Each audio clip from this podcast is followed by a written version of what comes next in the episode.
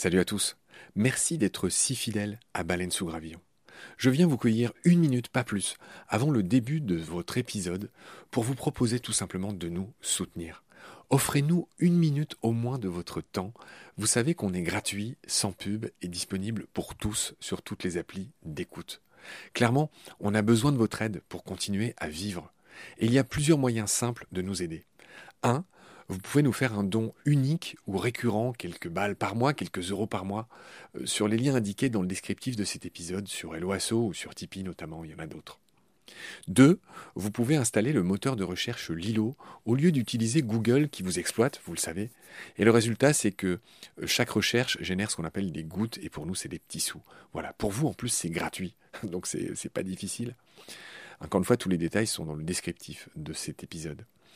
Moi et plusieurs membres de l'équipe de BSG, on propose maintenant des fresques de la biodiversité, on propose des conférences. Ben, Parlez-en dans votre entreprise, dans votre asso, dans votre boîte, quoi. Et euh, évidemment, on vient, avec tout le savoir-faire de Baleine sous Gravillon, vous raconter le vivant, tout simplement. 4. On peut aussi créer vos podcasts ou en tout cas vous apprendre à faire les vôtres. On fait des formations pour ça et euh, bien sûr contactez-nous pour en savoir plus.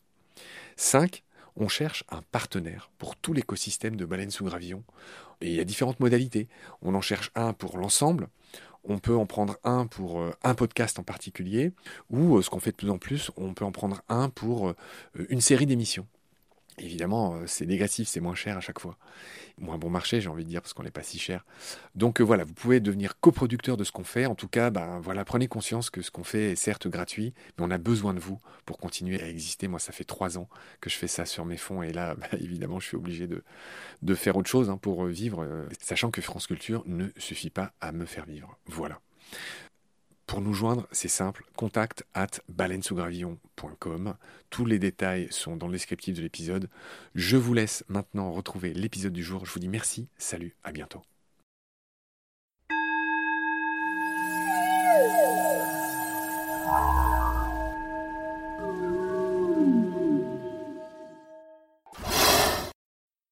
Salut Marc. Salut Marc.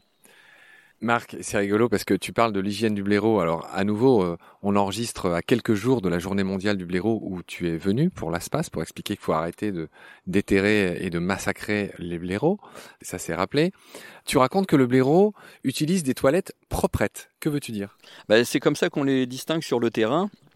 Contrairement aux renards qui font leurs crottes euh, isolées, bien en évidence, et un peu partout, les blaireaux, ils creusent des petits pots, des petits trous dans la terre, et ils font toutes leurs crottes au même endroit. Et quand c'est rempli, ils refont un petit pot, ce qui fait quand on se balade et qu'on voit plein de petits pots, plein de crottes, on sait qu'il y a une blairotaire pas loin, des blaireaux, des blairelles, des blairotins, enfin il y a toute une famille. quoi. Marc, une question toute bête, hein, tu, tu, adores ça, les questions toutes bêtes. Comment font les chauves-souris pour ne pas se chier dessus? Ah oui, ça c'est une blague qu'on m'a racontée c'est l'histoire de deux chauves-souris. Qui... C'est une blague, hein. Euh, c'est pas naturaliste. Il y en a une qui lui dit Est-ce que tu as peur de la vieillesse? Elles sont accrochées la tête en bas, évidemment. Et l'autre lui dit Non, non, la vieillesse, non, mais l'incontinence, oui. et, en fait, euh, on croit que ça laisse tout dégouliner, mais non, les, chauves-souris, elles écartent les ailes, elles, éjectent au loin. Un peu comme certains oisillons d'ailleurs, euh, évidemment, elles se font pas sur la tête. Donc ceux qui élèvent à un moment donné de leur vie des chauves-souris ont souvent leur plafond maculé de fientes de chauve-souris. Hein. Mais ça, c'est du bon engrais. Euh, ça se trafique même sur Internet. Euh, le guano de chauve-souris, c'est un très bon fertilisant. Si vous avez des chauves-souris, si ça vous gêne, mettez une petite planche pour euh, recueillir le guano ou, qui tombe pas là où vous voulez pas.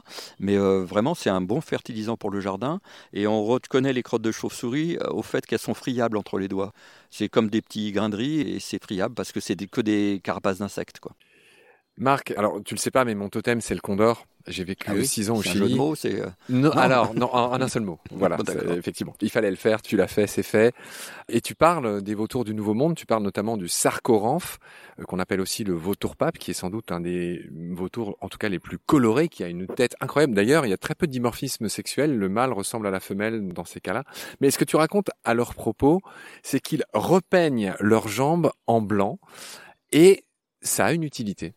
Oui, la plupart des vautours, d'ailleurs, euh, ils ont des sucs digestifs très très puissants, donc euh, ce qui sort, c'est bien dilué, et euh, ils se rafraîchissent en fait les pattes avec leur propre fiente. ça fait désinfectant et ça rafraîchit parce que c'est des pays très chauds.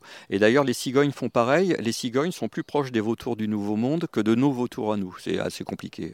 C'est compliqué et je crois que c'est discuté. Pour le coup, c'est un dossier qui m'intéresse. J'étais guide là-bas et ça a peut-être évolué depuis que j'y étais, mais les ornithologues sud-américains ont classé les cathartidés, c'est le nom de la famille des, des urubus, condors.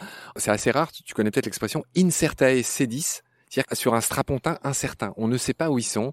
Effectivement, il y a des soupçons que leur ancêtre ressemblait plus à une cigogne qu'un oiseau de proie euh, de l'ancien monde. Mais bah, c'est une convergence évolutive qui fait que les différents charognards se ressemblent, mais c'est pas pour ça qu'ils ont les mêmes ancêtres. En effet. Et d'ailleurs, ils ont des grosses différences. Les condors et les urubus, par exemple, ont des serres très émoussées incapables de transporter ne serait-ce qu'une brindille. Alors que nos vautours de l'ancien monde ont des serres plus solides. Enfin, ils ont deux, trois différences comme ça, mm. en effet. Je veux pas trop faire mon malin, je vais te rendre la parole sur, euh, sur nos histoires. Cette fois-ci, Marc, de clapet anal du mammouth. Tout ce qu'on dit, à part la blague que tu as faite tout à l'heure, est vrai. Oui. Tout ce qu'on dit est scientifique et naturaliste. C'est sérieux, c'est pour ça que c'est drôle. Exactement. Parle-moi du clapet anal du mammouth. Bah, on a découvert ça euh, sur les dessins des gravures pariétales. Euh, on voyait que les mammouths souvent avaient une espèce de bosse sous la queue. On se disait tiens c'est peut-être les testicules et tout ça. Et en fait, il s'est avéré euh, avec les mammouths congelés, on s'en est aperçu que c'est un clapet anal qui ferme l'anus parce qu'il faisait tellement froid à l'époque que ça évite de geler. Mais les bœufs musqués ont un peu la même chose aujourd'hui. Voilà, petite astuce de l'évolution. Ouais, mais on comprend l'utilité. Hein. Le mammouth euh, a fait florès, si j'ose dire, euh, pendant les grandes glaciations. Ça caillait. Toute surface de peau, euh, comment dire, non protégée, il fallait la protéger. Clapet anal, bien vu. Marc, tu parles de l'hippo qui fait popo. Ah oui, c'est vrai que l'hippo fait caca d'une manière prodigieuse et qu'il y a une. Enfin, je vais te laisser l'expliquer. Elle a un sens social. Oui, bah, de toute façon, les crottes ont un rôle par leur odeur parce que c'est une identification quand un renard ou un chien euh, dépose ses crottes, c'est une messagerie. Donc euh, pour euh, l'hippopotame, c'est la même chose. Et faut voir l'image parce que c'est drôle. Il a un peu la diarrhée, c'est assez liquide, mais il éjecte vite en tournant la queue il fait hélicoptère un peu comme les arroseurs qui en mettent partout. Donc il disperse ça. Euh, façon puzzle. Euh, voilà, façon puzzle, ouais, c'est ça. Et euh, ça fait un fertilisant très intéressant. S'il n'y avait pas d'hippopotames, là on a tué tous les hippopotames, il n'y a plus de poissons parce qu'il n'y a plus ces fertilisants qui provoquent des algues, des, plantes et qui nourrissent les poissons.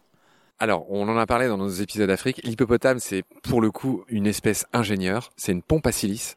C'est-à-dire qu'il redissémine dans l'eau toute la silice des plantes euh, qu'il mange. Et ce que j'attendais que tu me dises, c'est qu'il y a une histoire de soumission qui fait qu'un mâle dominé vient faire caca en pulvérisant façon puzzle ses, bouses à la tête du chef pour lui montrer qu'il est soumis. Ah bah oui, voilà, tu l'as dit. Et non, non c'est toi qui le dis dans, ton livre. Je ne fais que lire qu'il y a dans ton livre. C'est une manière de se mettre à genoux. Une euh. manière de se soumettre en chiant à, la tête, j'allais dire la gueule, c'est le cas de le dire, du chef. Voilà. Alors tu racontes aussi des choses sur le panda qui ferait le poirier pour marquer son domaine. Oui, c'est son originalité. On voit toujours le gros nounours comme ça, mais euh, il fait pipi très haut. Et pour aller plus haut que, j'allais dire un gros mot, que son derrière, euh, il se met à l'envers, donc euh, ça lui permet de marquer et, et, de faire le malin, de paraître plus grand qu'il est. Les chiens qui marquent aussi, souvent, ils lèvent la patte le plus haut possible. C'est fait pour se montrer plus gros qu'on est. Ça, c'est un, héros cendré. Il y a un héros cendré qui passe au moment où tu es en train de dire ça, en effet. Et euh, un faux concresserelle derrière. Sur ces bonnes paroles, mon cher Marc, s'achève notre épisode du jour. Prends soin de toi. Salut. À bientôt.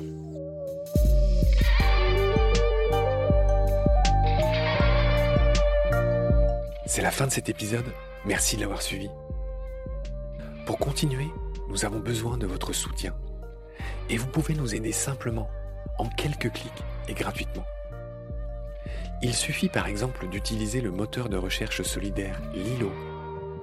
Ainsi, chacune de vos recherches sur Internet générera des gouttes qui seront reversées au projet de votre choix, comme Baleine sous gravillon par exemple.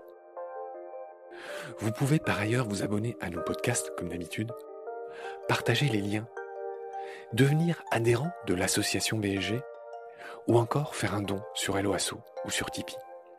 Grand merci par avance. Je remercie tous mes équipiers pour leur aide précieuse. Je vous retrouve bientôt pour de nouveaux épisodes. Et d'ici là, prenez soin de vous et de ce qu'il y a autour de vous. Merci. À bientôt.